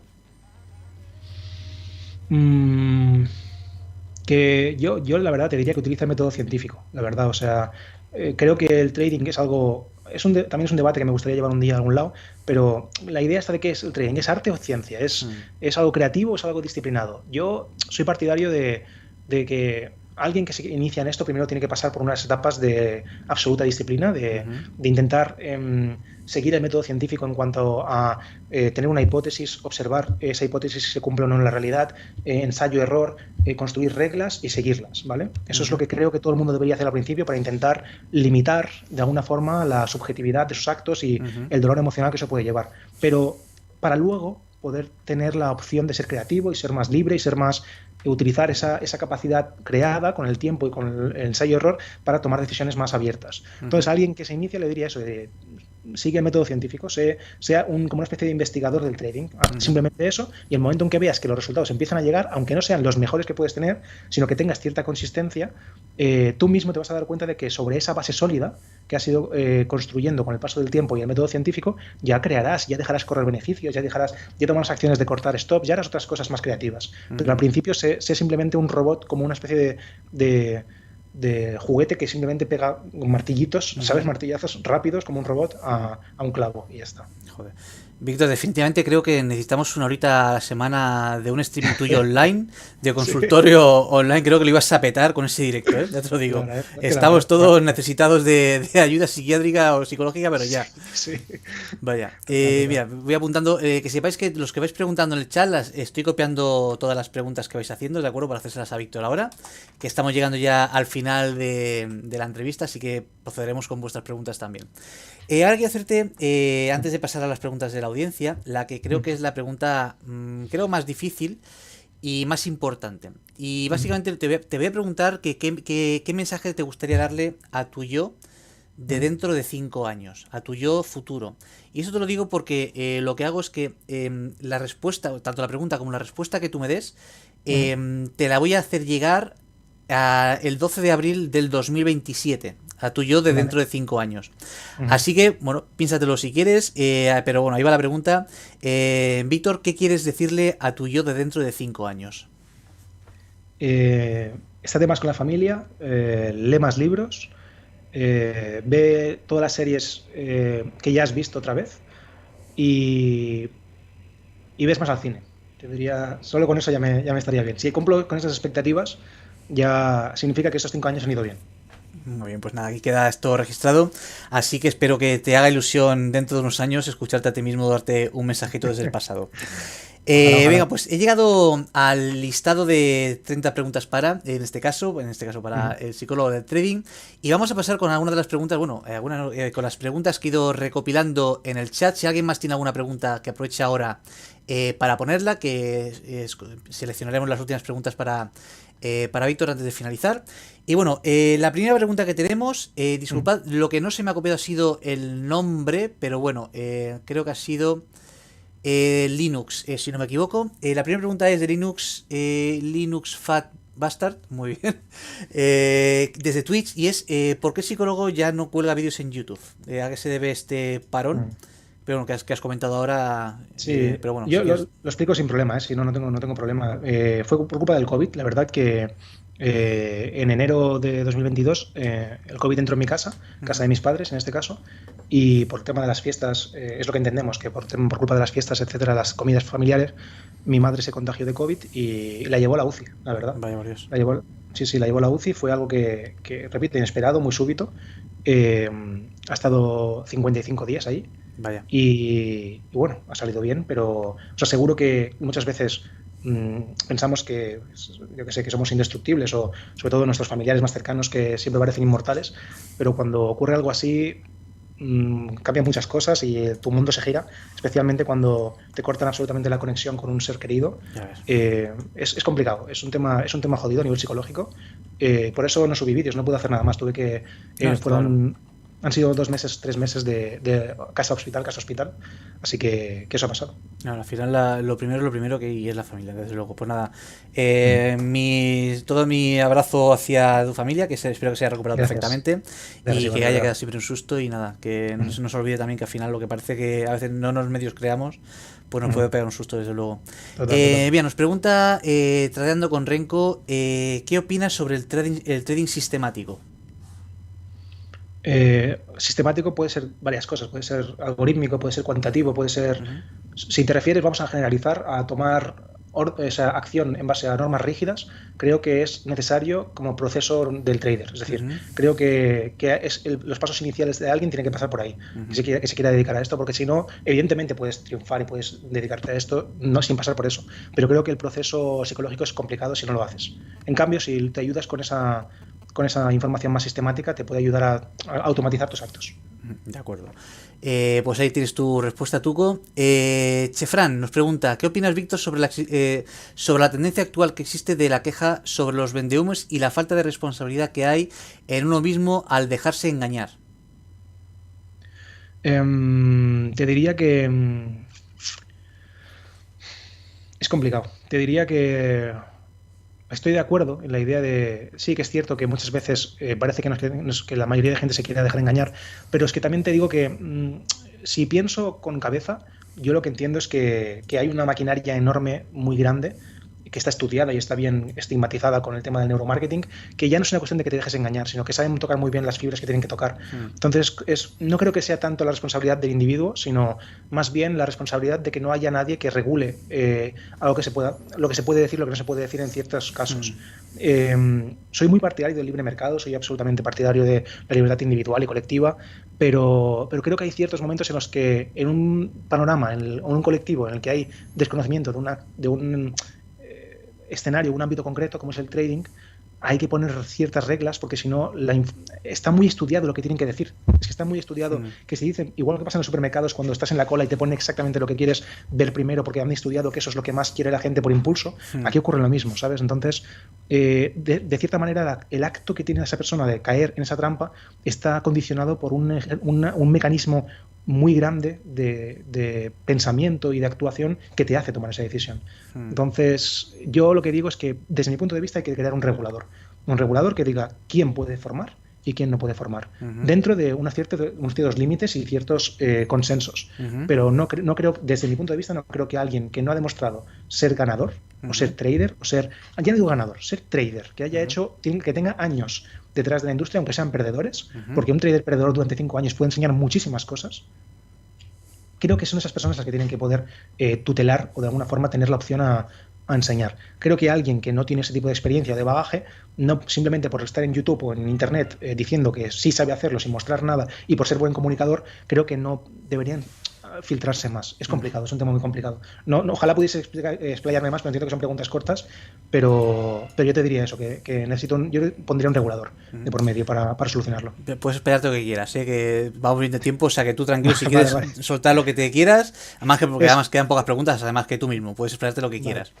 Es que, es que es un tema muy largo. ¿eh? Si, quieres, yo lo que si queréis, me gustaría, por ejemplo, hacer un día un debate sobre esto y decir, uh -huh. mira, pues hablamos un debate abierto, sin ningún tipo de filtro, no tengo ningún problema en decir nombres, me da igual, ¿eh? la verdad. O sea, a ver, no jodamos, tío, que estamos en, en internet, que, que, no pasa nada, ya sabemos quién es quién todo el mundo, ¿sabes? Vaya, Entonces, eh, simplemente hablar de eso de forma abierta me gustaría para poder hacer que la gente que empieza nueva tuviese una perspectiva, aunque luego sea equivocada. Imaginemos uh -huh. que decimos que alguien es un que engaña y luego resulta que no lo es coño, pues de puta madre, pues eso que hemos sacado a la luz, ¿sabes? Es decir, eh, o al revés, imaginemos que pensamos que a alguien sí vale la pena y luego resulta que no es así. O sea, yo al final lo que me gustaría es que si no hay un regulador, que sea la misma comunidad que se autolimpie, ¿sabes? Que diga, hostia, mira, pues hemos aprendido de una forma a crear una comunidad sana, que sea crítica y sea altruista, para, para, decir, mira, pues yo he aprendido bien con este, con este, con este, o yo he aprendido mal con el otro, con el otro y con el otro. Pues genial, con eso ya haríamos una especie de regulador eh, ficticio, ¿sabes? Entonces, ya plantaremos un debate si queréis y hablamos abiertamente sobre ello. Muy bien. Por aquí dicen ya que les parece muy buena idea. Chefran nos comenta en Twitch que le parece muy buena idea el tema del debate. Eh, Javier Moraga pregunta: eh, ¿Cuál crees que es la mejor forma de hacer backtesting?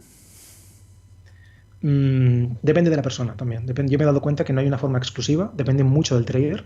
Eh, pero yo siempre aconsejo que sea a través de una herramienta lo más profesional posible, que no sea evitar, por ejemplo, para resumirlo muy mucho, muy mucho, sería evita eh, hacer lo que hace todo el mundo, que es hacer backtesting sobre el gráfico parado con el gráfico creado. Es decir, si hay el gráfico creado, es un mal backtesting porque te estás autoengañando seguro y dejándote influenciar por el futuro que tú no conocías en tiempo real. Es decir, para que me entienda la gente, si tú haces backtesting tomas una decisión de un trade, pero estás viendo que ese trade se va a ir a stop, porque en la derecha de tu pantalla estás viendo lo que hay, eh, ese trade quizás no lo vas a tomar y te vas a autojustificar por qué no tomarlo. Y lo mismo si es en positivo. Si lo ves en positivo, quizás no cumple todos tus parámetros de entrada, pero tú vas a decir que sí, porque estás viendo lo que va a ocurrir. Pero en tiempo real no tienes ese poder. Entonces, te diría que utilices herramientas que están preparadas para eso, porque de esta forma no se ve nada después del gráfico y así la información que realmente tomas es la que al final queda reflejada sobre la estadística. Muy bien. Eh, volviendo al tema del debate, eh, Tuco de Canal Dando con Rengo dice que se apunta también al debate, así que ya tienes ahí más gente que quiere, que quiere hablar del tema. Eh, vale, siguiente pregunta es. Eh, no espera que he perdido aquí la pregunta, la tengo más arriba. Eh, vamos a ver. vamos a ver dónde está. Vale, aquí. pregunta de Claudio. Claudio Ricardo. Víctor, ¿sigues pensando que no se pueden vivir de cuentas fondeadas? Eh, hice un vídeo sobre, eh, sobre ello, el último vídeo que hice sobre cuentas fondeadas, dije que sí que se podía. ¿eh? lo que sigo defendiendo es que la gente no entiende lo que son las cuentas fondeadas realmente. O sea, no, no, no lo entiende y se cree, y, repito que también es un tema de debate y no quiero parecer que tengo la verdad absoluta, pero de verdad que he visto muchos casos, lo he estudiado muchísimo. a nivel estadístico, a nivel estadístico, hay pruebas que sí tienen funcionalidad y pruebas que no tienen funcionalidad. Las pruebas que tienen muchas etapas no tienen funcionalidad, creedme, no la tienen. Es decir, eh, evidentemente habrá el sesgo del superviviente en el que alguien la consiga. No digo que no sea así. Hmm. Pero para vivir de ellas, solo contando con los impuestos que hay que tomar, las regulaciones a nivel de, tributación, de, ser autónomo o hmm. dependiendo del país, pero solo con gastos de plataforma, de pagos, la rentabilidad que tienes que llegar a conseguir es enorme, para tener beneficios. Si además te sumas que te están poniendo pruebas hasta llegar a tener esa, ese apalancamiento real, eh, eso para mí es un sinsentido que te va a llevar especialmente al fracaso en los primeros años. Si eres alguien muy experto, que, que ya ha conseguido una solidez en su estrategia, que lleva años siendo rentable, que ya tiene una vida en su trading más o menos establecida y quiere ampliar su forma de hacer trading haciendo cuentas de fondeo para tener otras fuentes de ingreso eh, paralelas, eso lo veo más sensato porque ya conoces muy bien tu forma de operar y puedes eh, ajustarla a la prueba de fondeo. Pero si no, yo pienso que son un suicidio, la verdad. Yo, por ejemplo, yo estoy fondeado y te digo que el drawdown es tarde o temprano te, acaba alcanzando. Sí que es verdad. Yo soy de la opinión que, por ejemplo, el tema de las cuentas de fondeo, a largo plazo, eh, y esto lo digo siempre en los streamings, que una cuenta de fondeo es, te fondeas, la monetizas, retiras y sabes que el, el, fin natural de esa cuenta de fondeo es acabar quemándola. Entonces, la cosa es, si te fondeas, monetizas la cuenta y luego la pierdes, vale, pero que yo siempre hago siempre hincapié en que el, el destino normal finalmente siempre va a ser porque incluso cuando retiras el drawdown te va a alcanzar más, con lo cual es, si tienes que estar con cuentas fondeadas, el mantenerlas para que sacar una rentabilidad consistente es complicado, eh, por ejemplo, hay, hay eh, televidentes que. Eh, televidentes, estoy esto, no puede ser más viejo. Hay espectadores eh, de, que, de, los que están normalmente en los streams que ellos dicen, o sea, han llegado, se han fondeado, han sacado mil, dos mil dólares y han quemado la cuenta. Pero bueno, en este caso, pues te has salido a cuenta, porque has pagado por esa cuenta quizá 200, la has sacado 1500, 2000, pues ya te has salido a cuenta. Pero, pero la han perdido. O sea, la cosa es que, y al final, es que es, la evolución natural de las cuentas fondeadas, es hay muchas reglas, sobre mm. todo, sobre todo, sobre todo el tema del drawdown. Es, es la trampa oculta porque las cosas como son. O sea, yo, sigo pensando que incluso cuando retiras los dos o tres mil dólares de esa cuenta fondeada, el drawdown ya lo tienes a la espalda, con lo cual unas retiras es complicado mantenerlas. Pero bueno, eh, es como cámaras fotográficas de usar a tirar, ¿me entiendes? Una vez las usas y revelas las fotos, pues venga, por la mm. siguiente cámara. Pero sí, eh, lógicamente es complicado, es muy complicado. Yo tengo muchas razones, la verdad. Pasa que ya, ¿sabes qué pasa? Es que este tipo de temas también es un poco complejo porque yo, por ejemplo, tengo tres razones principales pues, que sé cómo se consigue vivir una prueba de fondeo y por qué la gente comete errores. Mm. Pero a la que intento explicar en un vídeo, eh, la cantidad de gente que no quiere escuchar es enorme. Es un tema que creo que sacaré con el tiempo, pero prefiero que sea alguien. ¿Sabes qué pasa? Que el hecho de no hacer yo pruebas de fondeo me, me, quita credibilidad. Entonces, yo he visto a personas que me han demostrado que viven de las pruebas de fondeo y he visto a gente que, me explica por qué no puede vivir pruebas de fondeo. Pero prefiero hablar que sean ellos los que demuestren con pruebas lo que yo quiero decir, porque si yo ahora me pongo a hacer un debate o empiezo a explicar lo que yo sé que puede pasar con las pruebas de fondeo, la gente me va a decir, lo que me ha pasado constantemente, eh, que no, que soy un fracasado, que no sé qué, y lo entiendo, ¿eh? porque no estoy demostrando con hechos lo que intento decir con palabras. Hmm. Así que tranquilos que tengo algunas conversaciones hechas con personas que sirven con pruebas de fondeo y cómo lo hacen y además te lo, lo, demostrarán, te dirán, mira, eh, no como lo que dice la gente, yo vivo de esto y no te demuestran nada, sino te dice, mira, estas son mis pruebas de fondeo, este es el tiempo que las llevo manteniendo, eso lo, traeré tarde o temprano al canal, estoy luchando para que sea, porque son personas que no quieren salir en redes, pero estoy luchando con ello, y ahí hablaremos de las pruebas de fondeo. Muy bien, pues nada, ahí tenéis la respuesta de Víctor acerca de las pruebas de fondeo, que lógicamente es una un punto de vista muy válido. Eh, siguiente pregunta que tenemos. Eh, vamos a ver. pa, pa, pa, Vale, Grifón te pregunta, sin adorar el dinero, ¿puedes ser altamente productivo como trader? Es decir, que ¿es necesario adorar el dinero para ser altamente productivo como trader? Uy, espera un segundo que se nos acaba de ir eh, Víctor. Se acaba de... ¿Me escucha? Ahora sí, has vuelto. Se ha caído, ¿no? Has vuelto, has vuelto. Bueno, ha estado bien porque ah, ha, tardado bastante en colgarse un poco. Vale, no sé si has oído la pregunta que hacía Grifonte, que básicamente es que eh, si es necesario adorar el dinero eh, para ser altamente productivo como trader. Yo creo que no, ¿eh? la verdad, creo que no hay relación entre dinero y trading, aunque parezca mentira. La gente que he visto que gana mucho dinero en el trading tienen una falta de estima absoluta sobre el dinero. Estima en el sentido de se fijan más en conseguir, conseguir objetivos que en ganar dinero. Porque hay un momento que el dinero, cuando ya ganas cierto dinero que te va bien en la vida, a partir de ella es más una cuestión de conseguir objetivos, de seguir creciendo y, ser el mejor. Eh, así que considero que no adorar el dinero y, el, y ser productivo en el trading no tiene por qué ir correlacionado. Perfecto, pues muchas gracias por esa respuesta. Eh, de Ogari nos pregunta ¿cómo, cómo hacer para superar la frustración tras haber perdido una cuenta y uno haber pensado que ya estabas preparado para esto. También es, un, es una temática muy compleja de resolver en una respuesta, pero te diría que te diría que con, un, retest, lo que yo llamo retest. Es decir, al final, el hecho de que alguien eh, externo a ti te haga una especie de auditoría, como he dicho antes, es decir, imaginemos que has perdido la cuenta, ¿vale? Imaginemos que tenías claro lo que tenías que hacer, pero que por alguna razón has perdido la cuenta. Eh, habla con una persona que se dedique al trading también, que, conozca quién eres, que sepa lo que haces, explícale lo que has hecho y lo que haces, y que revise si realmente lo que has hecho correlaciona con lo que tendrías que haber hecho. Si esa persona te confirma que lo que has hecho está bien, da igual que hayas perdido la cuenta, simplemente tienes que cambiar tu conducta, es decir, has hecho algo que no te lleva a buen puerto, no tiene potencial de rentabilidad. Eso no es malo, eso significa que tienes un camino por recorrer distinto al que estabas eh, eh, recorriendo hasta ahora. El problema está en cuando esa persona te dice que eh, lo que has hecho eh, no es exactamente lo que tenías que hacer. Que, si hubieses hecho lo que tenías que hacer, hubiese acabado bien, pero a causa de tu actuación, de tu participación, lo has torcido y se ha jodido. En ese caso, tienes otra solución, que es la de, vale, sé que el problema soy yo, así que tengo que buscar una fórmula, una forma de intentar eliminar ese sesgo de, personal, de error, que me lleva a no ser rentable. Así que en los dos casos, esa frustración se solventa con una revisión revisas, conoces el origen de ese problema y a partir de ahí tomas el camino que, te consideres más, más oportuno en tu caso. Perfecto. Y salvo que haya alguna de último momento, tenemos aquí la última pregunta que nos hace Boris. Eh, sí, Boris. Eh, buenas, Víctor. ¿Cómo ves eso de que los nuevos youtubers eh, y que porque ganan un poco empiecen a dar cursos sabiendo que el trading no. o sea, bueno, entiendo que lo que preguntas es que cómo ves a los nuevos youtubers que empezando y, por ganar un poco estén dando ya cursos de trading con menos de un año de consistencia. Pues eso, que, es un error, que es un error que cometemos todos al final, ¿eh? porque pasas un año de consistencia y piensas que ya a partir de ahí ya es todo es para arriba. De verdad, ¿eh? es que yo creo, al menos a mí me pasó, nos, nos pasa a todos que dices, hostia, si llevo un año, ¿por qué se tiene que torcer esto? Si son 12 meses, son, no sé, 500 trades, 400 trades, lo que sea. Eh, cuando te das cuenta de que la ley de los grandes números no funciona así, sino que el tiempo tiene que. La incertidumbre de los mercados cambia, o sea, es decir, por eso es incertidumbre, por lo que un año positivo no significa que sean, van a ser todos seguidos positivos. Eh, tienes que, para, creo que desde mi punto de vista, las personas que tendrían que dedicarse a formar como traders, es decir, si alguien tiene que enseñarte a hacer trading, a ganar como trader, debe tener un, bagaje en, años eh, grande para que te demuestre que ha pasado por todas las etapas posibles. Que diga, mira, pues he tenido años ganadores, años perdedores, meses ganadores, meses perdedores, he pasado por contextos eh, eh, eufóricos, por contextos de crisis, y aún así mi forma de hacer trading es adaptable y consigue sobrevivir a los mercados. así que lo veo mal, la verdad. Veo mal que alguien se dedique a hacer cursos de trading si, si lleva poco tiempo en la industria. Muy bien. Em, pues nada, ahí tienes, Boris, la respuesta.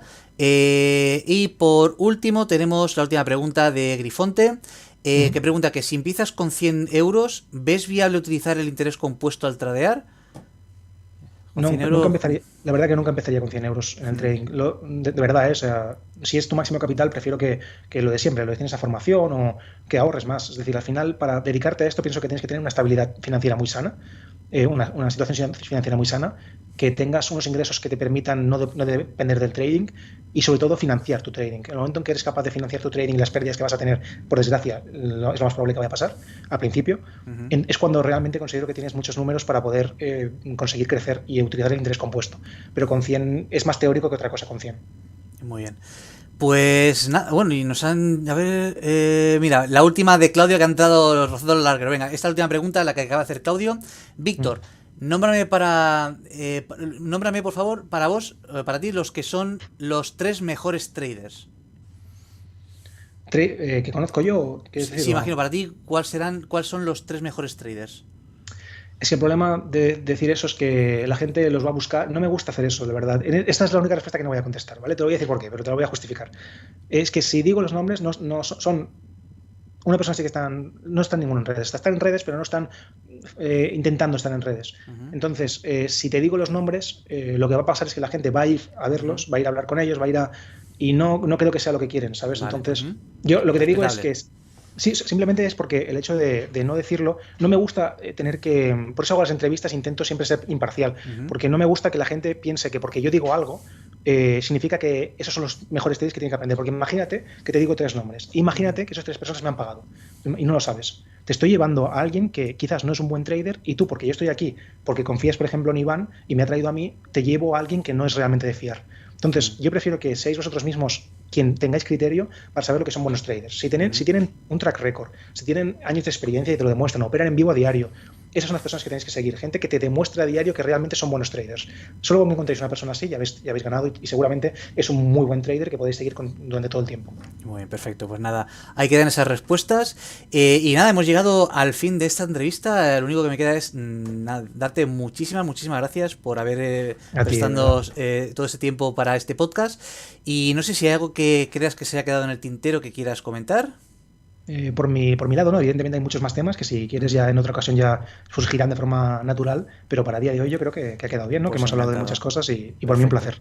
Pues nada, Víctor, pues muchísimas gracias por estar aquí, muchísimas gracias a todos los que nos habéis acompañado en este, eh, este podcast en directo, a todos los que lo veáis en el futuro, tanto en el canal de YouTube eh, como en, como hemos dicho, Spotify, Google Podcast, iTunes, RSS. Muchas gracias a todos por el apoyo. Por favor, darle a like em, eh, al, vídeo para que YouTube nos, em, nos muestre y nos eh, ahora se me dio la palabra, esto está viviendo fuera, me, está... Me está. Ahí está, nos promocione o nos... Eh, bueno, que YouTube empuje nuestros vídeos y los muestre al público. Sí, sí, posiciones, posiciones. Ahí está, exacto. Eh, y nada, pues muchísimas gracias por estar, por, a todos por estar aquí. Nos vemos en el próximo streaming. Os dejaré, nada, en un minuto tendréis todos los accesos a las redes de Víctor en la descripción del canal eh, la descripción, perdón, de, del vídeo y lo dicho, que nos vemos en el próximo episodio, la semana que viene, martes, seis y media hora española y los días de cada día en los directos en, en Twitch y en YouTube. Muchas gracias a todos, muchas gracias Víctor y nos vemos en el próximo episodio. Un abrazo. Hasta luego, chao, chao. Adiós.